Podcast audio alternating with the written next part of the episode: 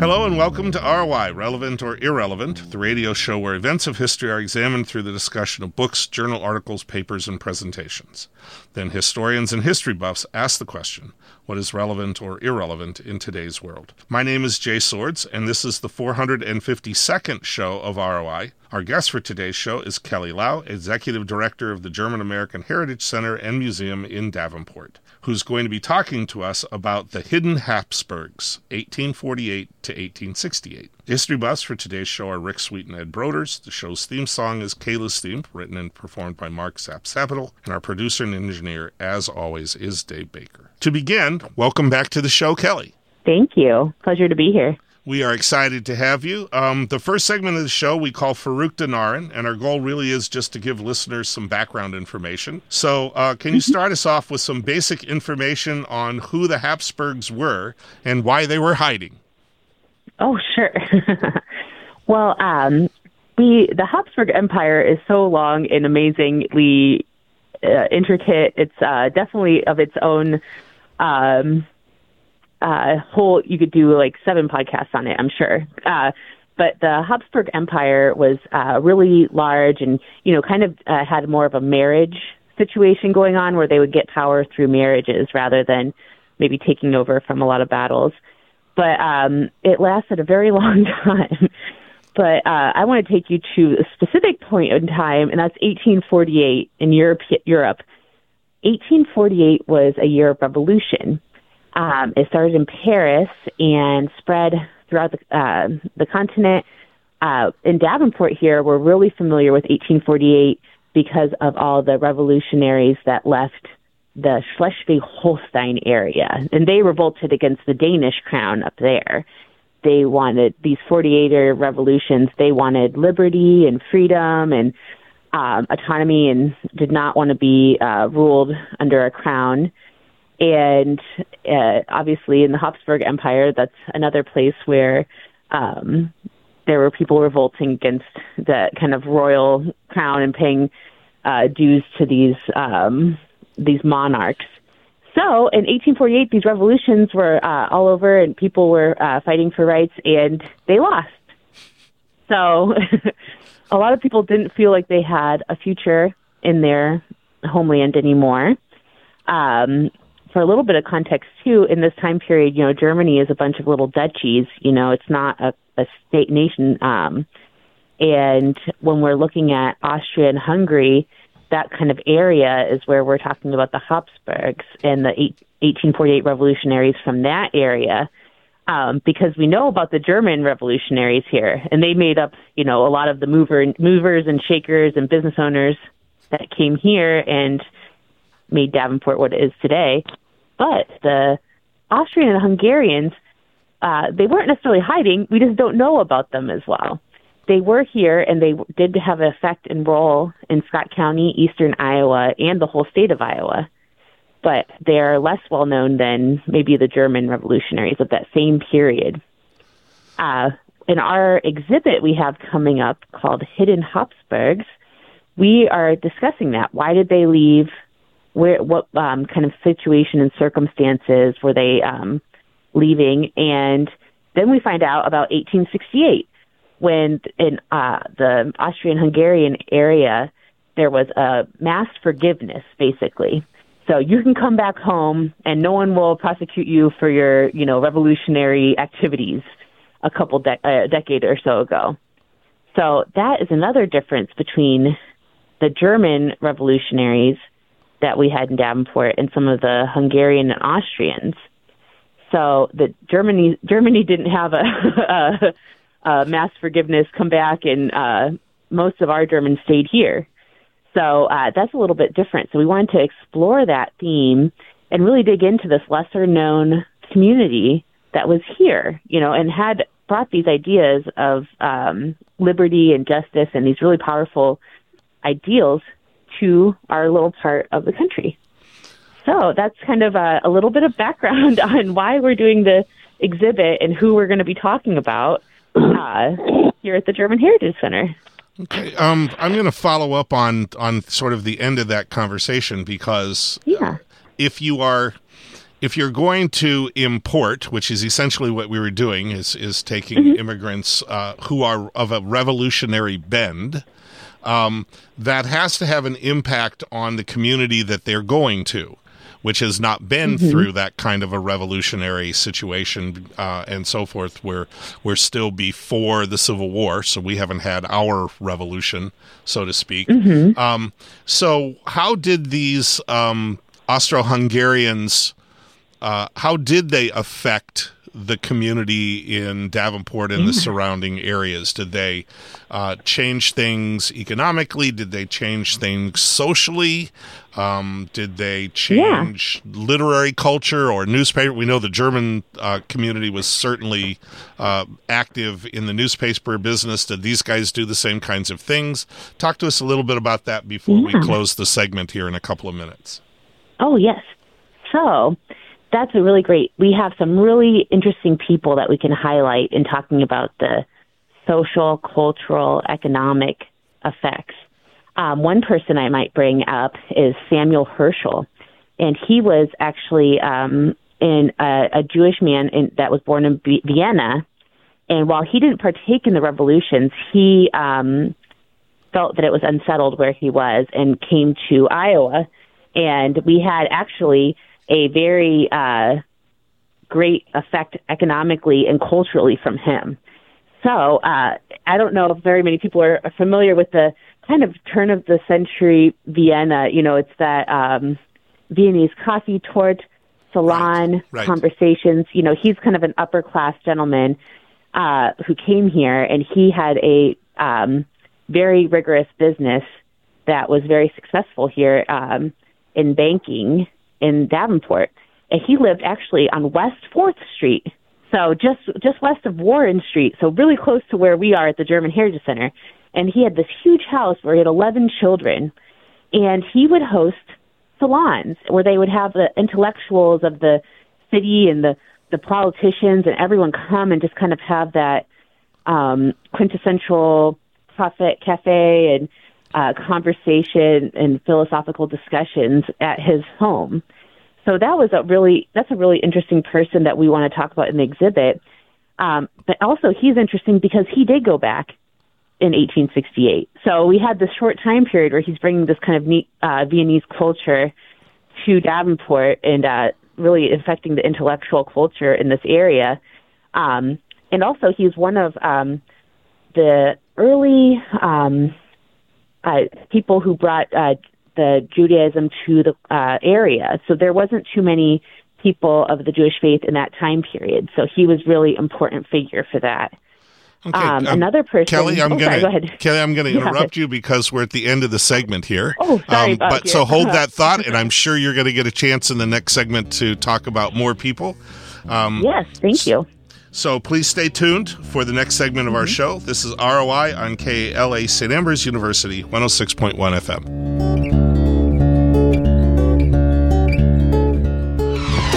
The K A L A website is your one-stop spot to find out more about your favorite radio station, submit a public service announcement, catch up on news about K A L A, and listening to any of our three stations, eighty-eight point five, one oh six point one, or The Stinger is just a click away. Visit K A L A F M dot org. That's K A L A F M dot org.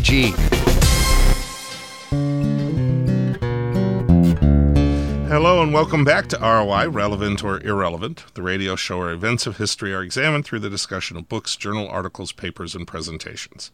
Then historians and history buffs ask the question, what is relevant or irrelevant in today's world? My name is Jay Swords. This is the second segment of our show called The Kitchen Table. Our guest for today is Kelly Lau, Executive Director of the German American Heritage Center and Museum in Davenport, and we're talking about Hidden Habsburgs, eighteen forty-eight to eighteen sixty-eight, a new exhibit at the museum. For today's show, our history buffs are Rick Sweet and Ed Broders. Rick, why don't you start us off? I I will do that, Ed. Uh, Jay, or whoever you, you are. Whoever I am, right. Kelly, Kelly, you were talking about... Uh, Sam, uh, Samuel Herschel uh, before the uh, the break, and you want to continue to what impact he had uh, in the Quad Cities while he was here before he went back home? Oh, sure. So, um, yeah, he actually kind of uh, brought a lot of economic prosperity during uh, that pre-Civil War time period. Um, he returned to Vienna in about eighteen sixty-eight, eighteen sixty-seven. So um, he did uh, kind of uh, sit uh, last year through the Civil War time period. Uh, and also during that time, um, it was there were a lot of uh, revolutionaries that fought in the Civil War. They um, when they first came to America, they might have left Europe. Um, and they would come to New Orleans at this point. So if you can imagine putting yourself into their shoes, you just fought for freedom and liberty and, um, you know, not being a serf or treated uh, poorly, and then you re- you land in New Orleans in eighteen fifty. So what are you going to see? You're going to see, like, a slave auction, enslaved people. Uh, and that's going to be the first introduction to this country that you thought was going to be freedom for you. So that had a very large effect for people who were traveling up the Mississippi and decided that they wanted to go further north. They didn't want to stay in the South, and they would come to Saint Louis, they'd come to Davenport. And uh, so that was a, a very big effect on many of the um, revolutionaries that came here. So we did find them. Uh, there was uh, examples of John Jacob Wunderlich, and uh, some really good um, uh, Rombauer that were, you know, very seasoned fighters from these revolutionary time periods.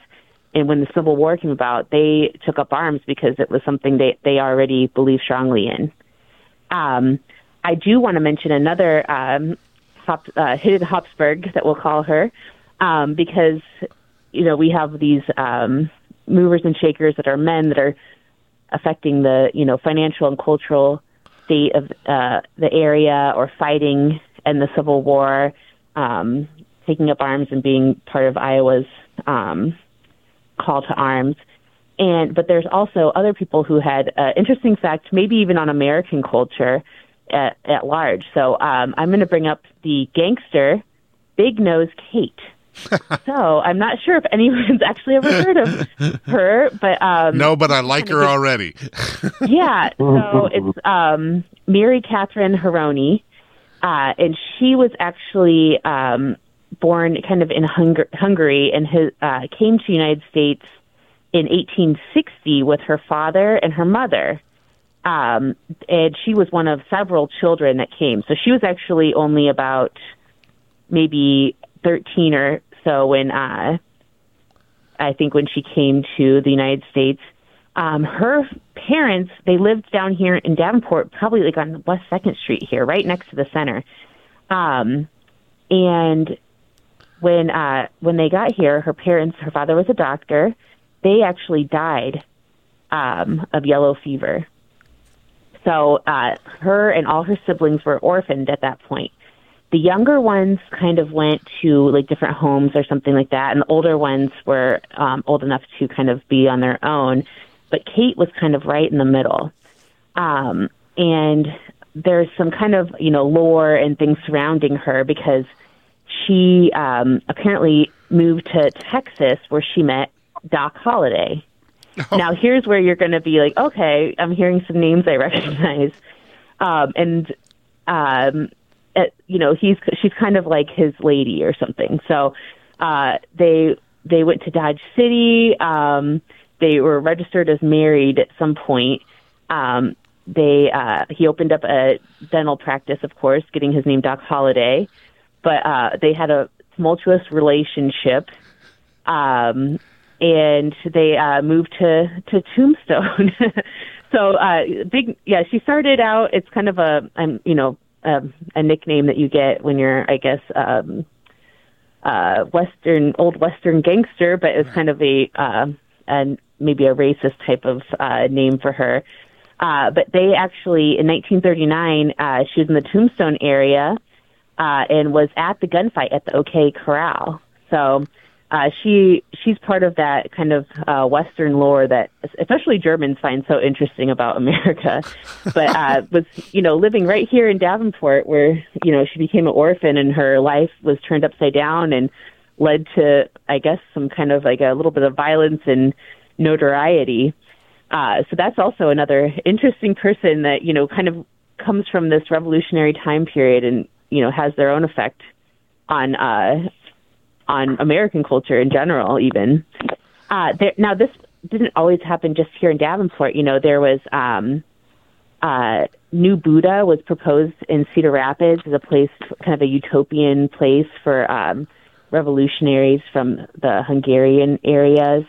Um like a, called New Budapest almost. Sure. Um, there were people who, you know, just were everyday working class people who just kind of worked in the businesses, you know, didn't be, rise to the level of maybe Count Fejérváry, another right. Austro-Hungarian that might be a little bit more uh, uh, well-known in this area, especially kind of up by the Saint Ambrose area. We have the Fejérváry Park and um which once was a, a ju- uh, zoo down there, and we did have uh, his estate and different buildings that he owned with his name still on it scattered throughout Davenport.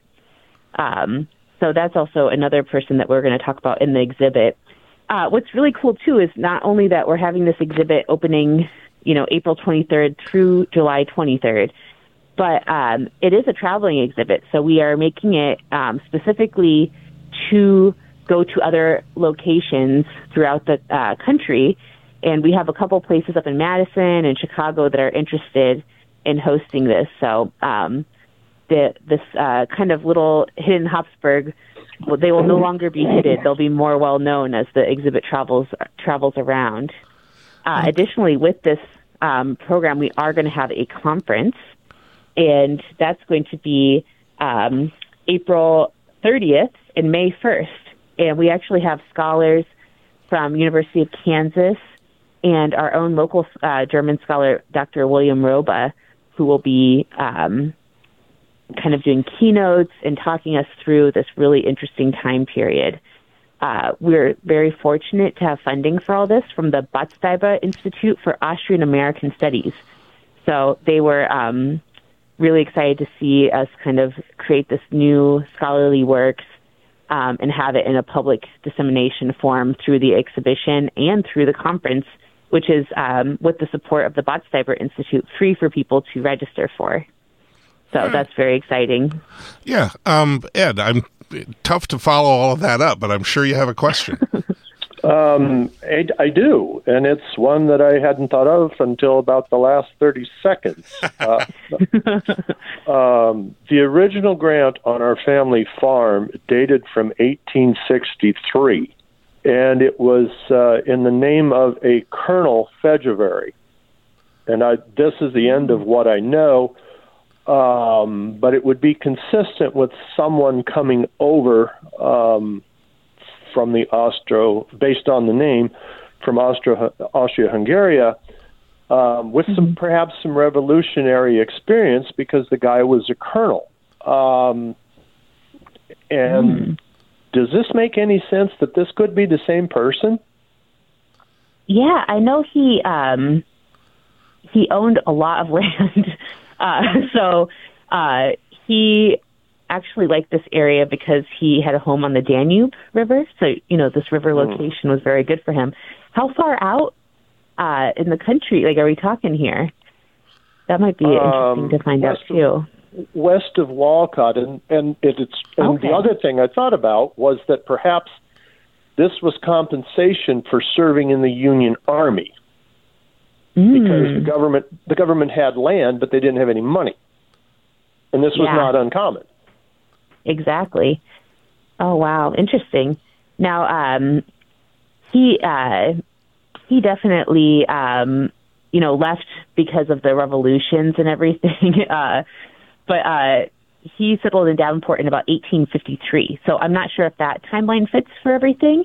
Uh, so well, it uh, he has, does. Like, oh, it does. Okay, great. I was uh, dates aren't my best. So I have to have notes. Yeah, because uh, the grant, the grant yeah, on the farm he, was... And he actually, um, it said that he bought over three thousand acres of land in surrounding counties from the government and then sold it for a huge profit. so, um, but he actually did uh, uh, take care of a lot of uh, farmers that were aging out of the, their work. Mm-hmm. And um, uh, uh, really cared about college students and had a lot of scholarships for uh, students um, at Kirkwood College, Blackhawk, Muscatine, Augustana, Wartburg, and Saint Ambrose even, and University of Iowa. So it's kind of interesting that he has that connection to education as well as the farmland. Uh, yeah, and it, and he sold it in a very short period of time uh, to my um, great great great grandfather. Um, oh yes. And yeah, I just I, I just had never I'd never heard his name in any other context, um, oh, other yeah. than the park. Sure. Exactly. Yeah, he uh, definitely um, looks kind of like you would imagine a count to look. So Google, if you Google search him, do the image search, uh, check out his beard. It's very wonderful. Uh, but yes, uh, it's so um, it's so interesting, that kind of time period that you can think about. Like, there's all these revolutionaries in this area. People are getting involved in politics. There's a lot of German language being spoken. Um, a lot of these people are attracted because of these uh, German revolution- revolutionaries in this area. That's kind of also helps attract them to this specific um, area to kind of make home for the time period they are here. And, yeah, thinking about the salons and all the uh, happenings, I can just imagine that that would be a really, if you could time travel, that would be a really interesting place to go to, is um, Davenport in the eighteen fifties, when, you know, things are just kind of newly newly settled as a state. Uh, uh, we are just developing, uh, maybe some ferries are going across, you know, the train bridge is coming. So it sounds like a very exciting time uh, in this area. So it would be, it's kind of fun to travel back there and doing this research and uh, learning about these different movers and shakers, but also the everyday people who are, Um, you know, just kind of experiencing this Davenport in this Scott County.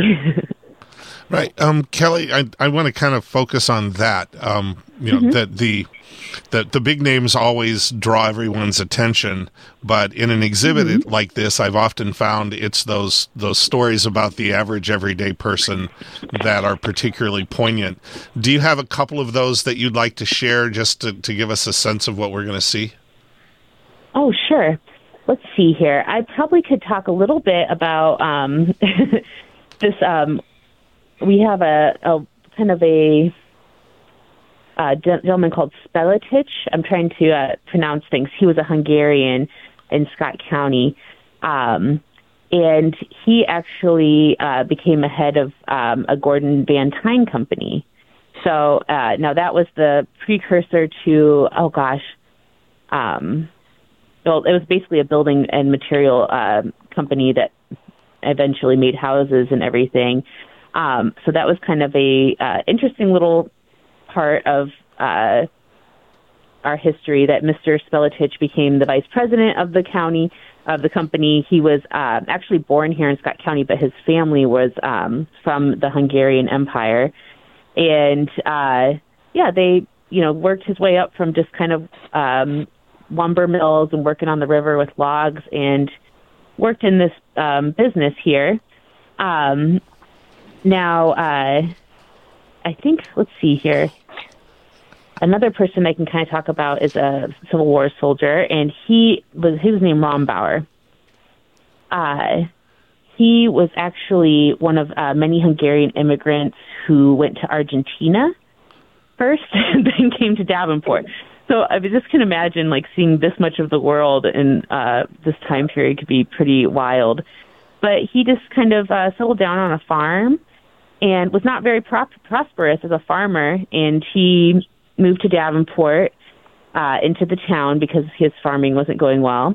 And he kind of uh, played a small role in politics. Uh, he helped edit uh, Der Democrat, actually, the German language newspaper. Um, and... You know, he just, he died at age fifty-two, kind of young. So he just had a little, you know, little effect with, you know, doing the uh, edit, co-editing of the newspaper, and had some interesting early life. But, you know, just kind of that, you know, another participant that came here from uh, maybe Austria with the name Rombauer. It's a little more Germanic sounding. Uh, and, uh, you know, just found...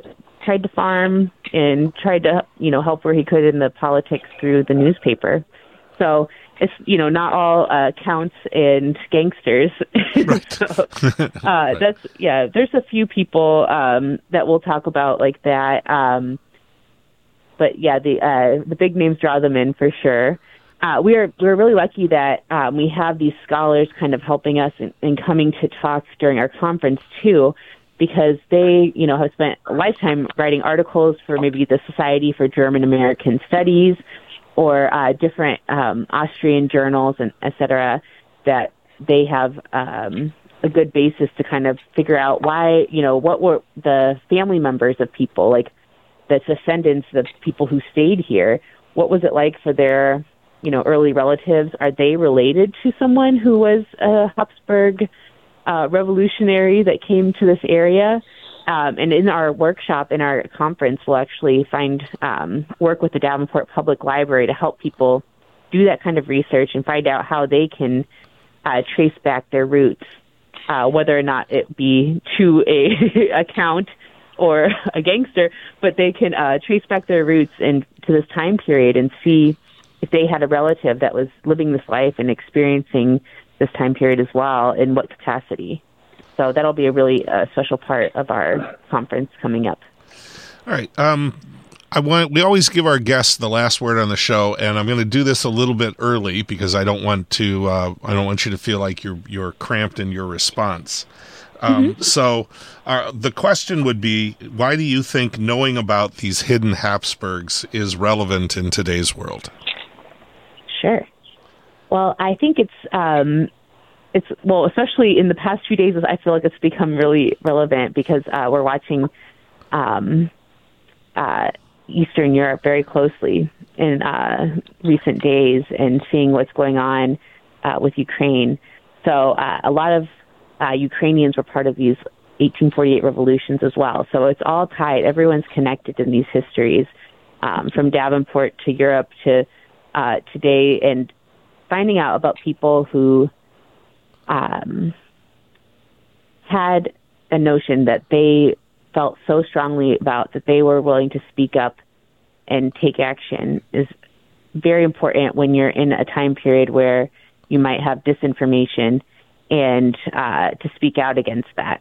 So I think students can um, can learn from this a lot and take these kind of Um, You know, I I don't want I don't necessarily have to be a revolutionary, but my I can be uh, stand up for my thoughts and my beliefs, um, and just doing that is revolutionary in itself. So uh, we use that, we kind of throw that term around a little bit, but I think it's inspiring, and you know, it it makes the world a little smaller to know that you are connected, whether it be just through your community or through your actual ancestry, to people who Um, who stood up and spoke truth to power and maybe didn't win, but they still um, did what they thought was right. So that's that's kind of my uh, takeaway of, in a broad sense, of what you can learn from uh, the actions of the people we're discussing in the exhibit, um, and how we can draw connections to today. Okay. Um Rick and Ed, I'm going to give you each a minute or so to uh, pine in on this as well. Why do you guys think that an exhibit like this is uh, relevant in today's world? Rick, start out. Well, I think uh, it's uh, always interesting that, uh, particularly in America, we're not obsessed, I don't think, but we are really interested in from whence we've come and where our neighbors have come from. And these kind of exhibits are just uh, fabulous because you get to see not only the the uh, rich and famous, but also, as you mentioned, Jay, the, the common person, where these people came. And particularly if you could connect your relatives to being a gangster or a Western thief. or or a count. Yes. Yeah. Yes. Um, Ed. And even well, just the I'm, conversation. Oh, I'm sorry. Go ahead. no, um, no, my thinking is much along the same lines as Rick. And for for me personally, Um, I, I spent most of my life uh, west of Walcott on a farm, and that area was settled by people mostly from Schleswig-Holstein, but they came over here hating the government and the church. So they were con- conservative and not religious, and for me, Um, I'm curious to know, as if the same thing was true of the people that came from the Austro-Hungarian Empire, the Habsburg Empire, in that same time period. Okay.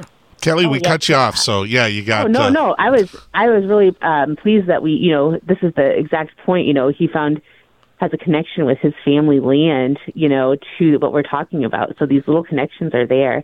Um, but as far as that, we are kind of digging in on um, one of the West End churches. It's called Saint Kunigunde, and then it became Saint Joe's. And uh, if you kind of think about that name, you're like, okay, that's not a German name, and the saint that it's named after is definitely a unique uh, saint. So um, there's definitely some uh, religious um, uh, tendencies from a lot of the, the Habsburgs still.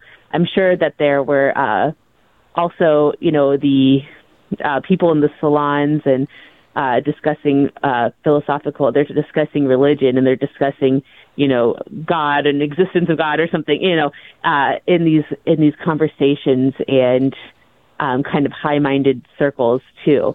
So there's a little bit of both. Um, it it kind of seems to um, be a little bit um, class-based at times.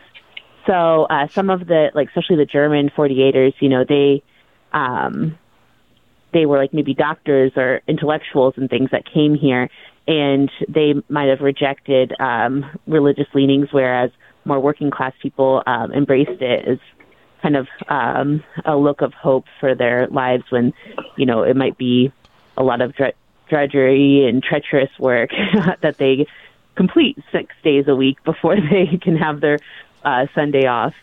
So, um, and also some of them did drink beer and go to church on Sunday, so it wasn't uh, mutually exclusive uh, that you're one way or the other during that kind of, even Iowa had uh, prohibition kind of elements uh, in the eighteen fifties, which, right. you know, didn't take much hold with all these Germans around this point.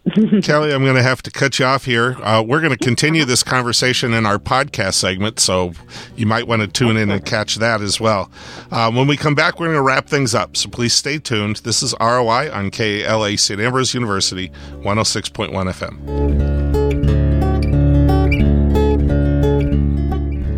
You're listening to Relevant or Irrelevant.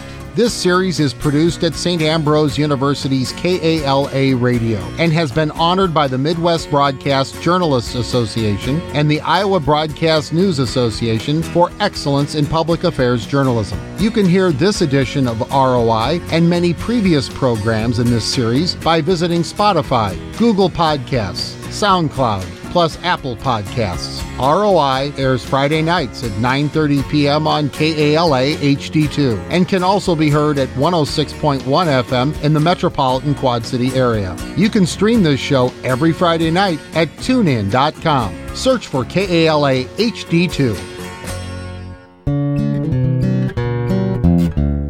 This concludes our four hundred fifty-second show of R O I, Relevant or Irrelevant. Our producer and engineer is Dave Baker. Our program manager is Rick Sweet. And the theme song for our show is titled Kala's Theme and was written and performed by Mark Zapp Sapital. My name is Jay Swords. We'd like to thank our guest, Kelly Lau, Executive Director of the German American Heritage Center and Museum in Davenport, who talked to us about the Hidden Habsburgs, eighteen forty-eight to eighteen sixty-eight. The history buffs for today's show were Rick Sweet and Ed Broders. This is R O I, Relevant or Irrelevant, on K A L A. The views expressed on this show are not necessarily those of Saint Ambrose University or K A L A. We'd like to wish all listeners to experience the great Basutu proverb, Hotza Pula Nala, peace, reign, and prosperity. And remember, historians are horrible fortune tellers. Good night.